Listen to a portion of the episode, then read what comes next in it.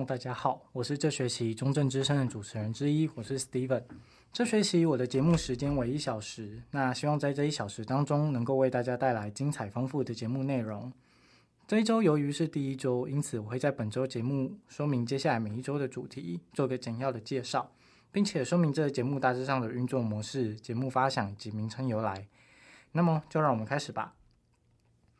呃，我有酒，你有故事吗？对我来说，这是一句很有趣的问话。问话的人在意的究竟是有一个人陪他喝酒，还是对于对方的故事感到兴趣呢？其实每个人都有自己的故事，无论这个故事是来自于对他人的观察，或是来自于亲身的经历。人们之所以将它记下来，必然代表这个故事对当事人造成了不凡的影响。那么，这个故事对我来说，就是值得广为告知的。呃，这个节目基本上作为一个知识型的讨论节目，在节目当中，我会在每周邀请一位来宾，那呃，对于一些议题进行深入的呃经验分享以及探讨跟分享。对，那呃议题的部分我设定为三个大方向：教育议题、我的青春走闯以及其他议题。那透过我与来宾之间的问答，让来宾将亲身的故事分享出来。OK，那么我们就开始吧。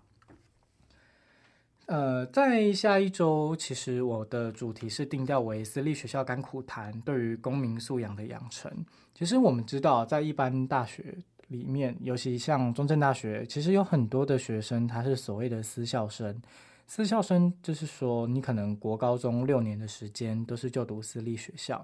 那呃，这样到底是一件好事或不好的事情呢？其实。呃，这件事情并没有所谓的好坏，可是说私立学校与公立学校两呃两个不同群体的学生，在本质上可能它就存在着些许的差异。那这样的差异并不是说谁优谁劣，而是说这样子的差异，呃，造成两个族群它在本质上它就已经存在不同。那么如果我们从一个私立学校学生的观点去看的话，在私立学校的一些管管理的方式，或者是私立学校体制，对于学生的公民素养养成，究竟是不是一件有帮助的事情呢？呃，其实我们可以知道，很多家长会将小孩子送到私立学校，很大一部分是因为，呃，就认为说私立学校它可能在管理上更加的严谨，对于学生在品格或者是个性上的养成会更加的有帮助。可是，呃呃，我们知道，就是。私立学校其实作为一个以升学导向为主的学校，在有些时候也许会存在着能力分班这种事情。那当你将成绩好与成绩不好的学生用分班的方式作为一个区隔，会不会导致两个呃不一样的学生之间，他们对于彼此的那种观点，以及对于自我呃人格心智的养成，会不会产生什么样子的不同？以我自己的经验来说，哈，因为 Steven 我也是六年的私立学校学生，那呃，当然我不能说这间学校的名称，我也不能说得太清楚，呃，但是呃，就我自己对于我的母校的观察，以及这位来宾他对于他学校的观察，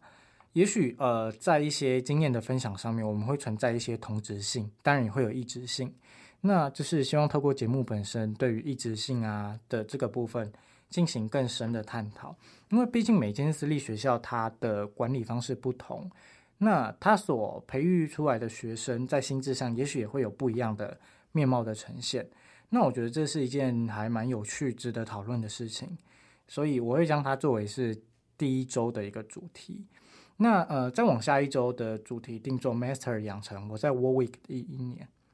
呃，Warwick 大学是英国的一间非常有名的大学。那 master 就是硕士嘛，对，不不要翻成大师，对。那呃，这一位来宾其实非常特别，他是我们系上的一位学长。那为什么会觉得找他来分享非常重要呢？因为其实以大学生来讲，大家毕业有呃，也许有些人他是选择直接进入职场，有些人是进入公家机关，就是铁饭碗。那也有些人是选择以升学为主。当然，在每个领域，你们呃升学的体制可能不一样，或者说重视的点可能不一样。那呃，大部分来说，国内升学它可能是一个比较大宗的市场，在海外升学可能就大家可能就是呃口耳相传啊，或者说系上的到国外读书的人其实没有这么多。那我会觉得找他来当做一个经验分享，呃，也许在某些程度上可以帮助各位听众，就是说，如果你之后有想要到海外升学的一个计划，也许你可以透过他的分享，去好好审视一下自己现在可能还需要做什么样子的准备，或者说在哪边的准备上是不足的。其实我觉得，呃，这个还算应该算是一周，呃，很有帮助的内容啦。OK。那再往下一周的那个主题定做教改怎么改？教改吵什么？大学申请的万花筒。呃，其实这一周我邀请到的是今年大一入学的新生，就是来节目进行讨论。那为什么邀请大一新生呢？其实，呃呃，Steven，我本身是大三的学生，那包含就是大二学弟妹。也许我们在现在的升学管道当中，我们经历过的是繁星入学。个人申请以及指定考试分发。那其实我觉得，呃，在他们今年大一比较特别的是，他们多了一个叫特殊选才，好像是从去年还是今年开始的，呃，我有点忘记了。但我确定的是，今年有一群就是数量不少的特殊选才学生进到学校来。那呃，特殊选才它到底怎么样能够称作特殊，或者说你有什么样的才艺，你才比较有可能被选上？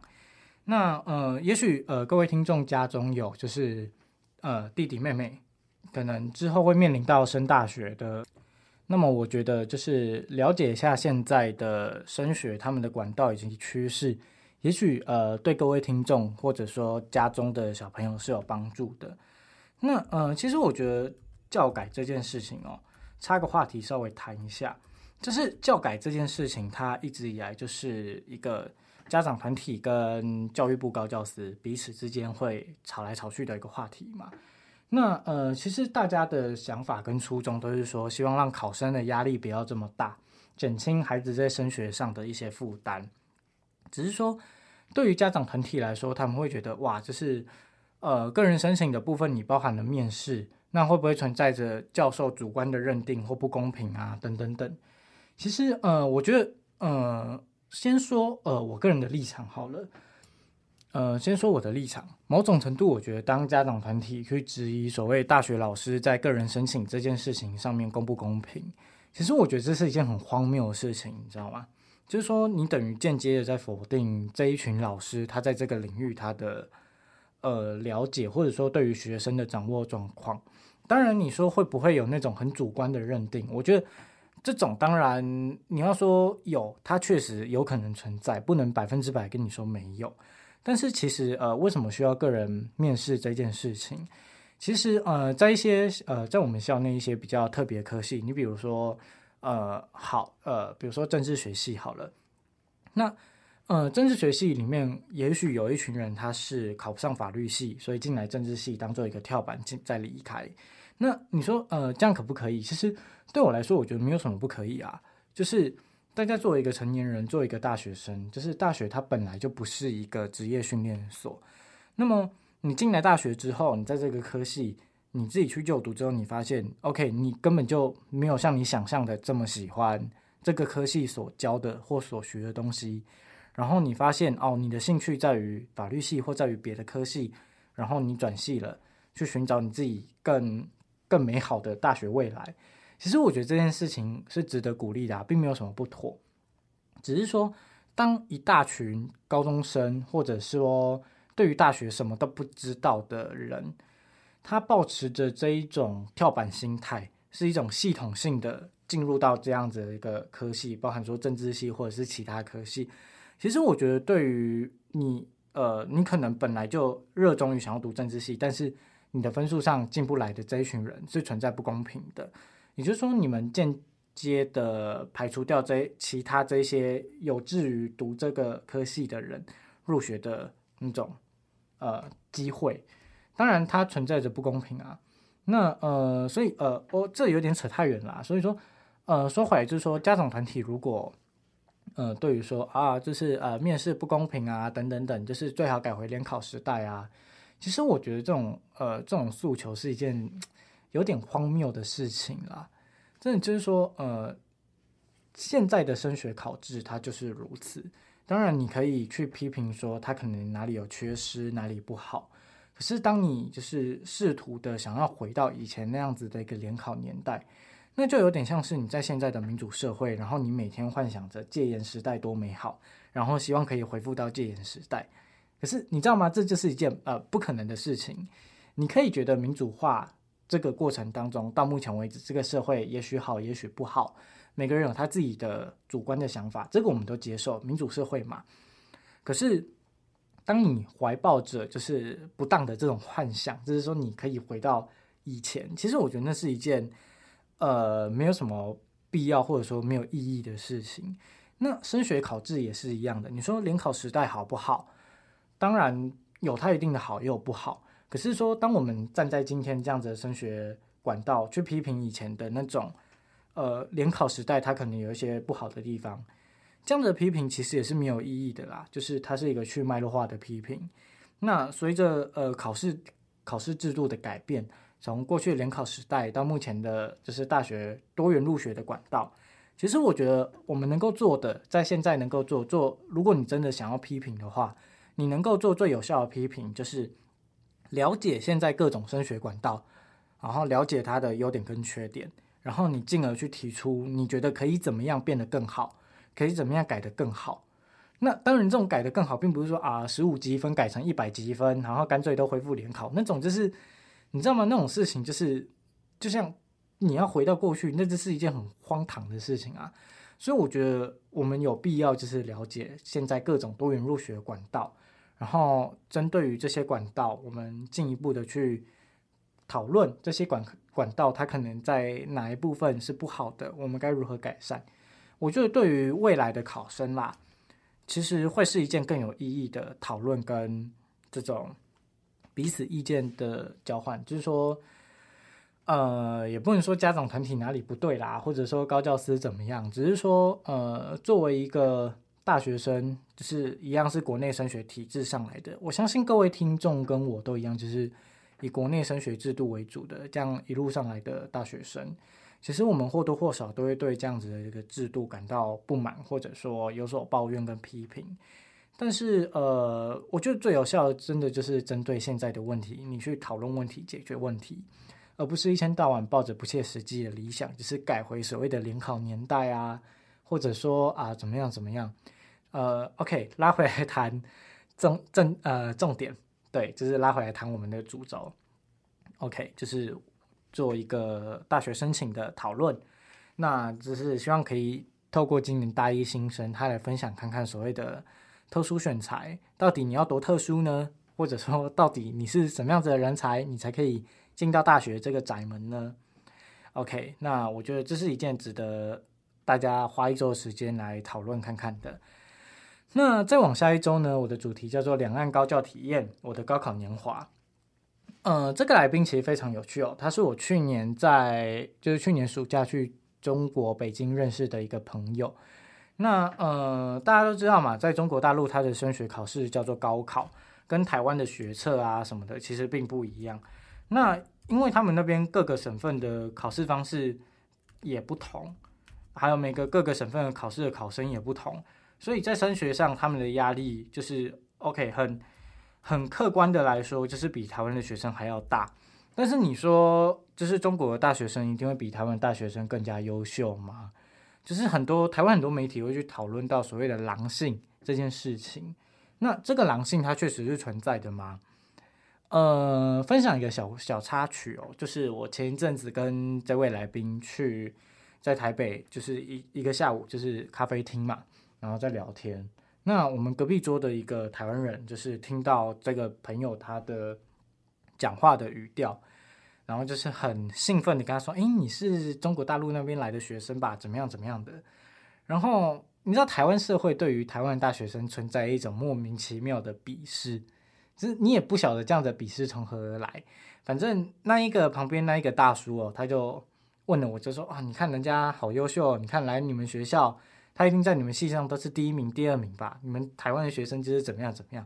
我突然觉得有点荒谬，你知道吗？就是哦，你们台湾学生讲的好像他不是在台湾读书长大的一样。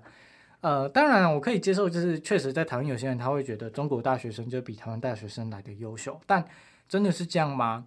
呃，我觉得呃，就我自己的观察啦，我会觉得，呃，确实在大学申请大学考试这件事情上面，他们的努力的程度会比我们来的更加艰辛。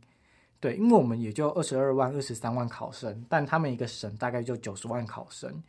那这种当然你在竞争上你会更加的那种。压力，当然你会，也许你真的是要精英才能入到大学，但进入到大学之后，我认为一个大学生重要，他是他的创意还有他的想法。那以台湾的大学生上课模式来讲，大部分都是以教授的对谈啊、讨论课形式为主。那在他们那边多半是以教授讲课为主。那嗯、呃，这样子的两边不一样，大学生的这种比较。OK，你你你可以说这是一种没有意义的比较，或者说你觉得这个比较非常的客观，但是我觉得呃，不管怎么样，我觉得应该透过台湾的大学生跟中国大学生之间的一些呃经验的交流、经验的分享，大家去谈谈看，就是呃，到底就是大学生之间到底一定谁比较优秀，谁比较差吗？我觉得那个倒未必耶。对啊，因为嗯、就我自己的。了解啦，我觉得台湾的大学生其实没有那么那么糟啦。就是，OK，你要说什么有国立私立之分，但国立大学生真的比私立大学生优秀吗？或者说顶大的学生真的比就是国立中职辈的学生优秀吗？也许你在考大学的时候，确实他们就是比你们优秀，比我们优秀，然后所以他们在比我们更前面的学校。可是，呃，进到大学，我觉得那又是另外一回事了啦。就是大家作为一个成年人，就是读大学有没有？呃，很真的用心的在完成你自己的学业，还是只是混个毕业证书，混个考试及格？对，就像一个群体里面，他一定会有特别优秀或特别糟糕的人，但你不能因为少数几个很优秀，然后你就下一个结论说这个群体都是优秀的。那你也当然，你也不能因为有一个很糟糕的学生，然后你就下一个结论说哇，这个社会都非常的不好。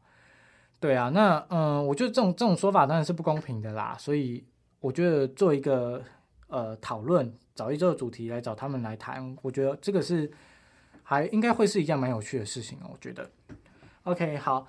那教育议题的部分基本上就到这边就 OK。那接下来会就是进入到所谓我的青春走闯，就是实习跟打工换宿。那为什么我觉得这个很重要呢？其实大学生很多人都觉得啊，打工换宿啊，或去国外交流，这是一件很精英的事情，或者说非常好的一件事情，那好不好呢？或者说他们这些人他们在下定决心想要去就是实习啊或打工换宿的时候，他们的心路历程是什么？其实我相信很多就是电台在收听的听众，其实大家对于未来都是抱持着一种呃开放，然后未知，然后有点恐惧，但是又想要往前走的这种想法。只是往往当我们决定要往前走的时候，我们会因为一些因素，然后可能停，可能停停下了脚步，或者说可能没有那么大胆的往前走。那，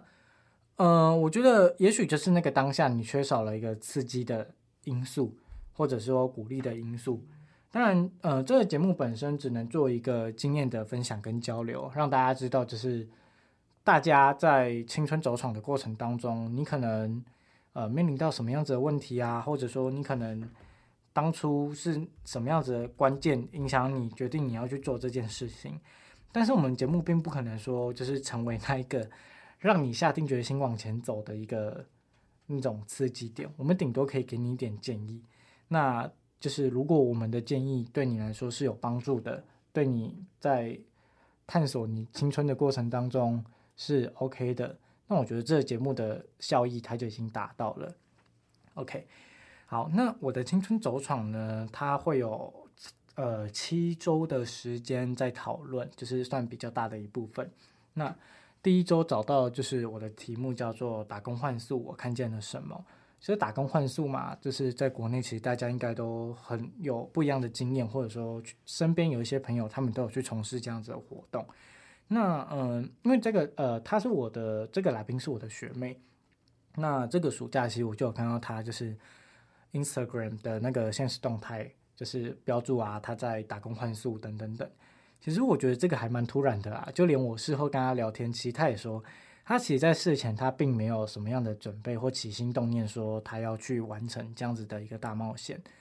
只是就是突然一瞬间他就觉得，哦，就是一个当下，他就觉得，嗯，他想去试试看，于是乎他就踏出了这一步，那也成为他跟别人不一样的一点，所以我觉得这个是值得探讨的一件事情。OK，那我们呃上半场我们就先讲到这边，我们就静一下音乐。OK，音乐之后我们再来继续呃说明我们接下来每一周的主题吧。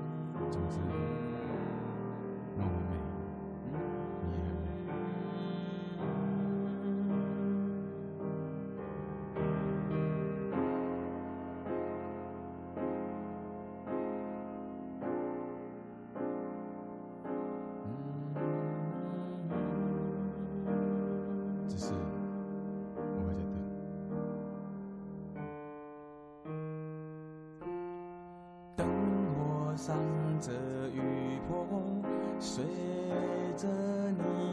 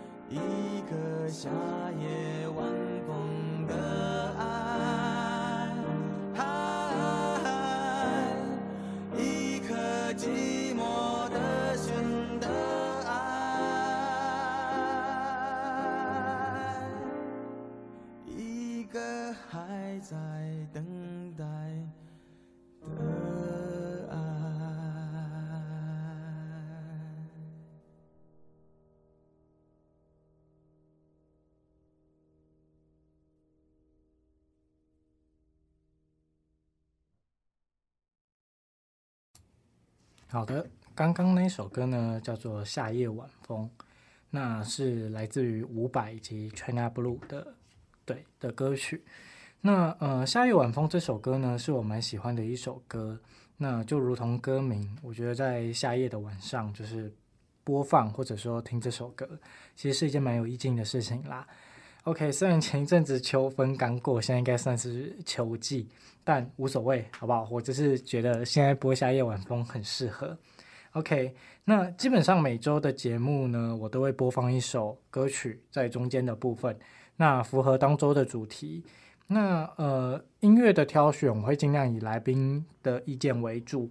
那希望透过来宾以及歌曲之间的故事，产生一些连结性，就是呃尊重来宾他们点歌的那种他们的想法。OK，好，那我们就继续回来到刚刚介绍的题目的部分吧。呃，在打工换宿的下一周，那个题目叫做“我在北京航大的一个月，走过中国”。其实，呃，很多人听到这边可能会觉得啊，就是 你要讲中国啊什么的。呃，其实应该这么说，就是 OK，不管你认为它是一个国家，或是它是一个地区，其实我觉得，呃，作为一个学生，我们可以做的就是去了解看看不同的地方或不同的文化。那，嗯、这么说吧，就是说，呃，去中国大陆，包含说实习或者说交换这件事情，它到底好不好？其实就像所有的问题一样，它并没有所谓的好或不好，而是说你想不想了解，不管是这个人、这个事情或这个地区。那呃，我们常看到就是镜头之下，就是会拍摄着很多的地方多美好。不管在中国大陆，不管在台湾，不管在欧美各国，我们很多时候，呃，当我们不了解，我们所看到的就是镜头之下所呈现给我们的。那我觉得，呃，如果你真的想要了解，或者说你对于一个地方感兴趣，我认为亲自走到当地，然后亲自的去看看，那是一件呃最直接有效的方式。也就是说，当你不是在从镜头里面去看事情，你跳脱到镜头之外去观察，也许你可以看到的是更多不一样的想法。那呃呃，那去中国这件事情到底好不好呢？嗯，应该这么说，他们确实有很多的活动吸引台湾的大学生过去。那或许这样子的活动，在有一些人的想法里面，可能会觉得这是一种统战。呃，但我必须这么说，OK，它某种程度上它确实就是如此，但呃，我们能做的就是在他们的 OK，你可以把那当做是他们的工作，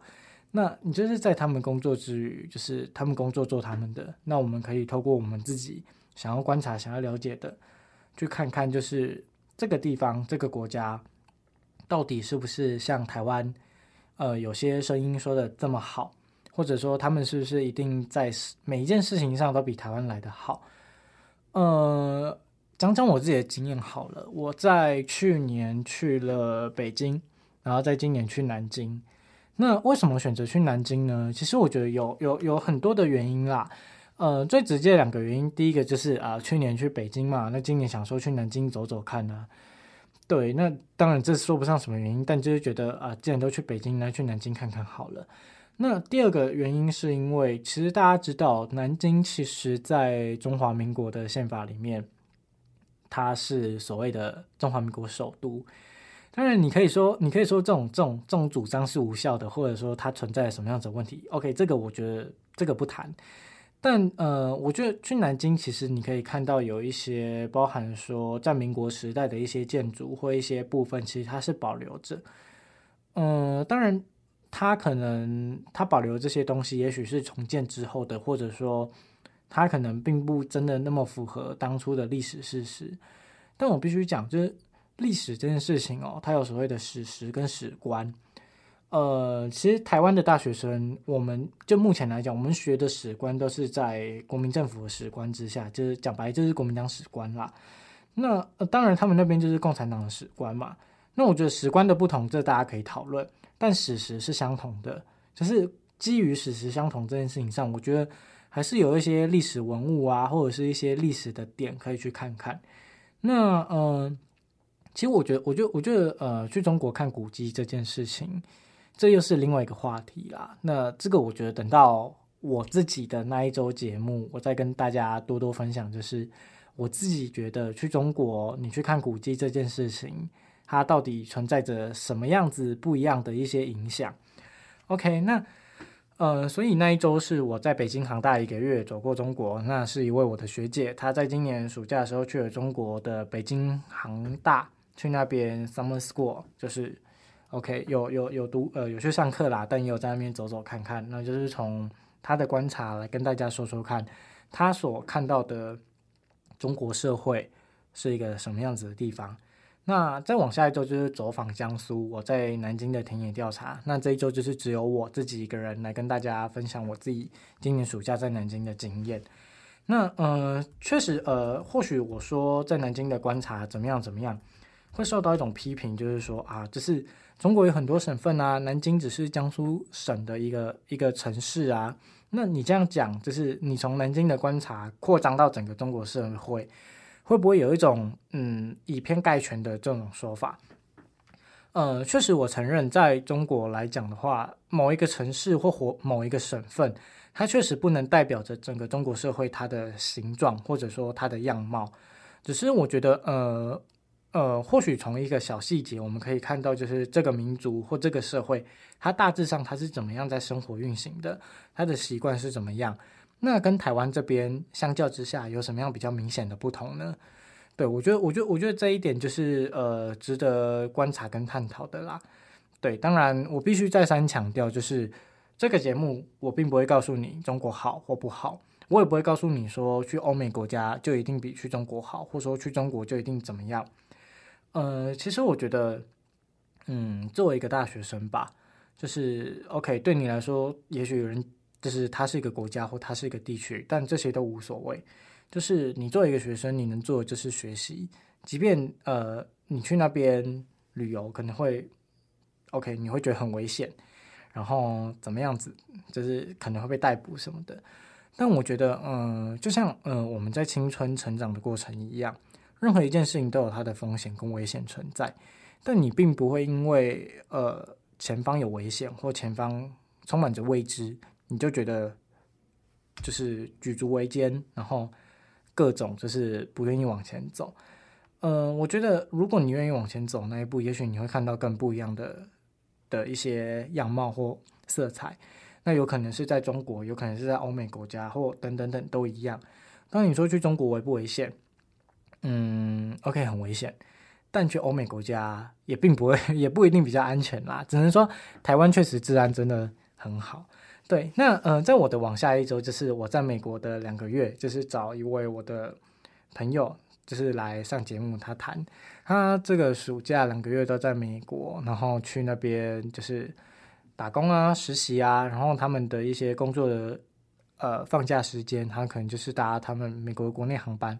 可能去迈阿密，可能去一些佛罗里达，去就是到处玩啊，到处走走看看。呃，我在前几周跟他聊天的时候，其实有讲到这件事情哦，就是他在美国，他其实有遇到一些呃蛮不好的一些事情，就是还蛮危险的。那呃，因为因为因为这个讲者是一个女孩子啦，就是她在那边真的就是遇到一些很危险、很不好的事情。那其实从他的故事，我们可以去反思一个问题，就是说你在中国确实很危险，但在美国也不见得比较安全。应该说出门在外都很危险，所以呃，在青春成长过程当中，没有任何一件事情是一定安全的。所有的未知都包含着呃你不可测的危险。你能做的就是很谨慎小心的在成长过程当中，尽量不要去造成自己的一些危害，然后在这个过程当中你去。得到你自己的人生经验，呃，他在美国的那个故事，就是他遭遇的危险。其实我觉得可以等他当周来的时候，再由他亲自讲。那我觉得，嗯、他的这个经历是一件蛮，嗯、我觉得蛮蛮特别的啦。就是说，呃，在，嗯、好，那岔开一个话题好了。他觉得他在，他跟我讲到。他在美国，他觉得他受到一件他最不能够接受的事情，就是来自于种族的歧视。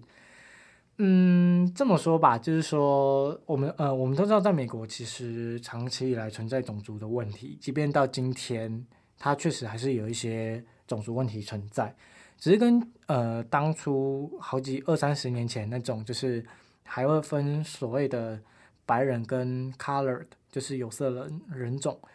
跟那种状态比，当然是好比较多。但是，呃，你知道，作为一个华裔，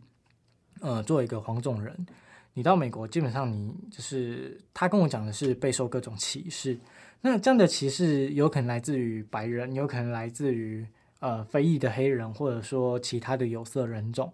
不管。但总之，华裔跟黄种人在欧美国家确实就是备受到这种歧视啊，或者说一些比较不太 OK 的事情。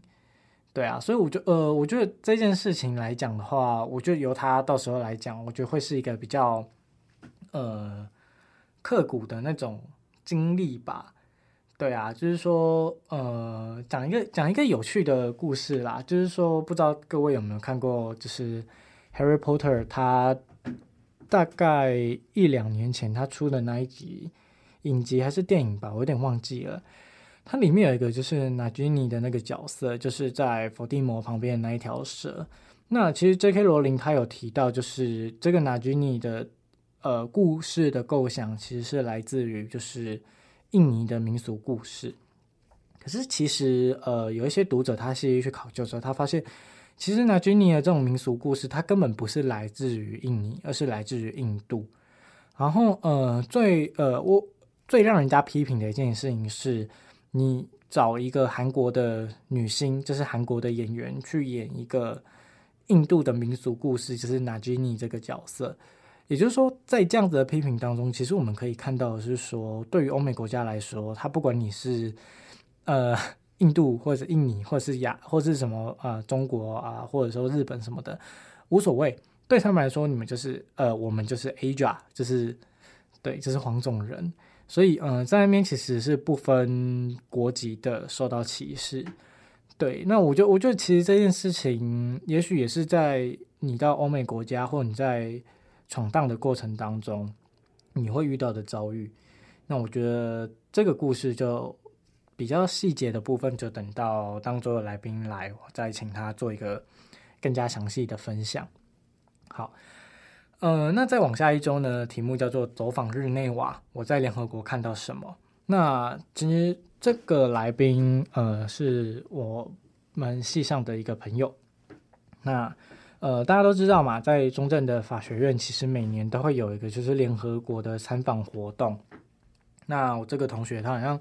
去年吧，还是今年，他是担任总招的角色，所以就是他有到日内瓦，他有去看到一些。就是走访联合国，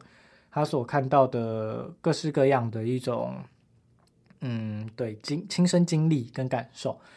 呃，我记得他讲过一件让我觉得印象最深刻的事情哦，是说，呃，联合国作为一个在世界上提倡人权平等的一个国际组织，其实他觉得他当初到那边，他很不能接受一件事情，是他要申请进入联合国的那个。大会的那个那个会议室，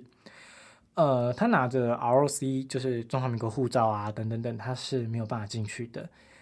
呃，换句话说，你必须透过中国大使馆，或者说你拿台胞证，你才可以转换成为，就是你可以申请进去的那种访客的那个牌子。就是对于他来说，他觉得这件事情是让他觉得印象最深刻的。因为我们过去都读到，就是联合国作为一个提倡世界人权平等的一个国际组织，呃，可是他在就是这件事情上面，让他呃让我这个朋友感受到呃不是很舒服，所以 OK，我就我我觉得嗯这件事情好，再更细节就是请他来讲，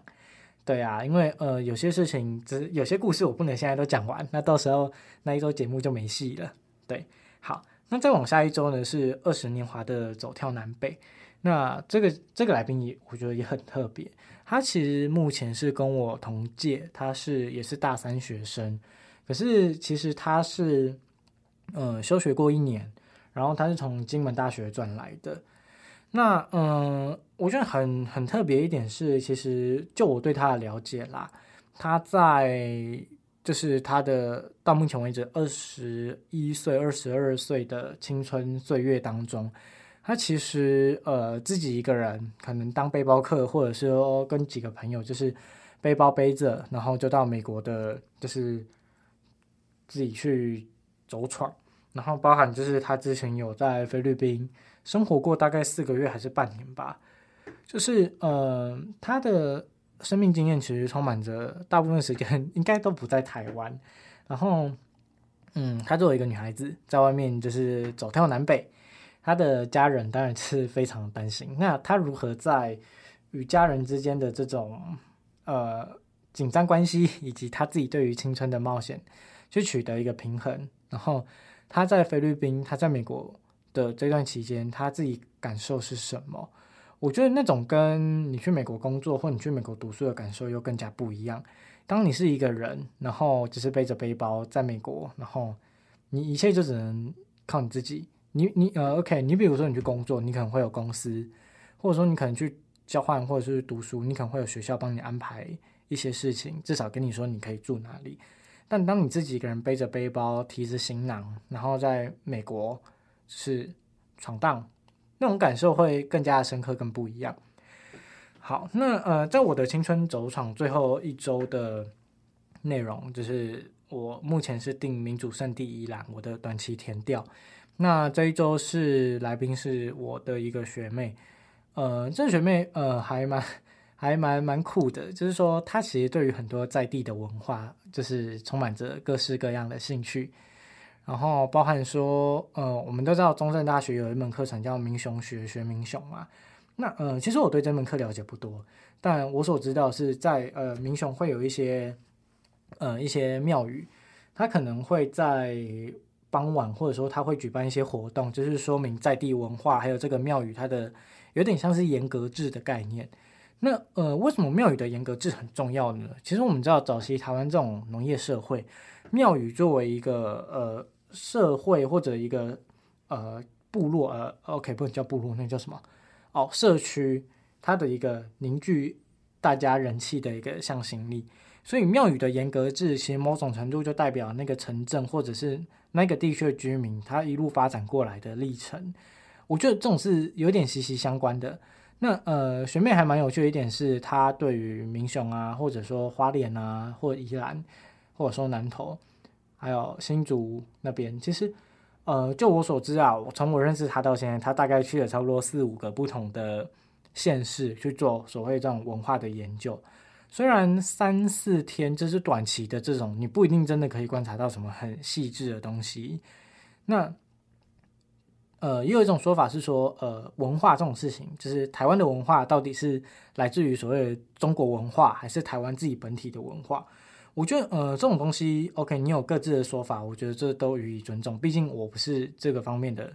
专长，但我觉得，呃，比较特别是。好，你可以说，在一个总体来讲，它的文化可能比较类似于怎么样怎么样，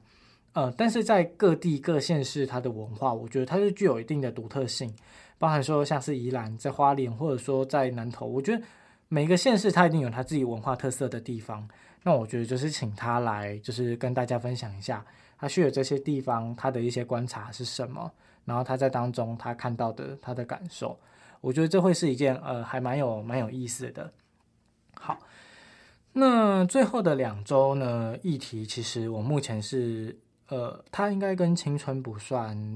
有很明确的关联性，但我觉得这两个议题是我觉得还蛮值得探讨的。呃，第一周叫时代下的重逢，外省三代的悸动。那听到这个题目，也许有些人会觉得，哇，你有讲外省，他是不是什么省级情节啊？什么？其实我觉得，呃，这不能这么说，应该说。呃，因为这个来宾，就我跟他的认识，其实他跟我分享过，呃，这个故事的主角是他的爷爷，呃，他的爷爷今年九十几岁高龄，那当年他爷爷就是跟国民政府，就是国民党一起到台湾，那呃，算是算不算是荣民呢？呃，算是，可是其实他爷爷算是那种在村子里面，然后可能才只是刚结完婚，刚结完婚的青年。然后就是军队到了农村，就装了抓了几个男丁，然后就直接到了台湾。然后他在那边是有自己的家室，有子女，但是就是跟随着国民政府到台湾之后，他就再也没有回去过。那呃，我记得这来宾跟我讲过一件让我印象最深刻的事情，是在就是两岸开放就是探亲之后，他就是他爷爷在。中国那边的亲人其实有到台湾来找他爷爷，那他爷爷其实当下看到就是他在中国那边的那个儿子，呃，那个儿子那个时候差不多七十几岁了，然后他的爷爷看到就是那个七十几岁的中国的儿子，其实那那那种呃那种在内心的激动跟那种呃，其实是很难用言语去说出来的。但大家可能会觉得这种真的是时代下的那种电影的那种电视剧，你才会看到的情节。但是这样子的情节，它确实就是活生生的发生在我周遭的朋友他的生命历程。那、呃，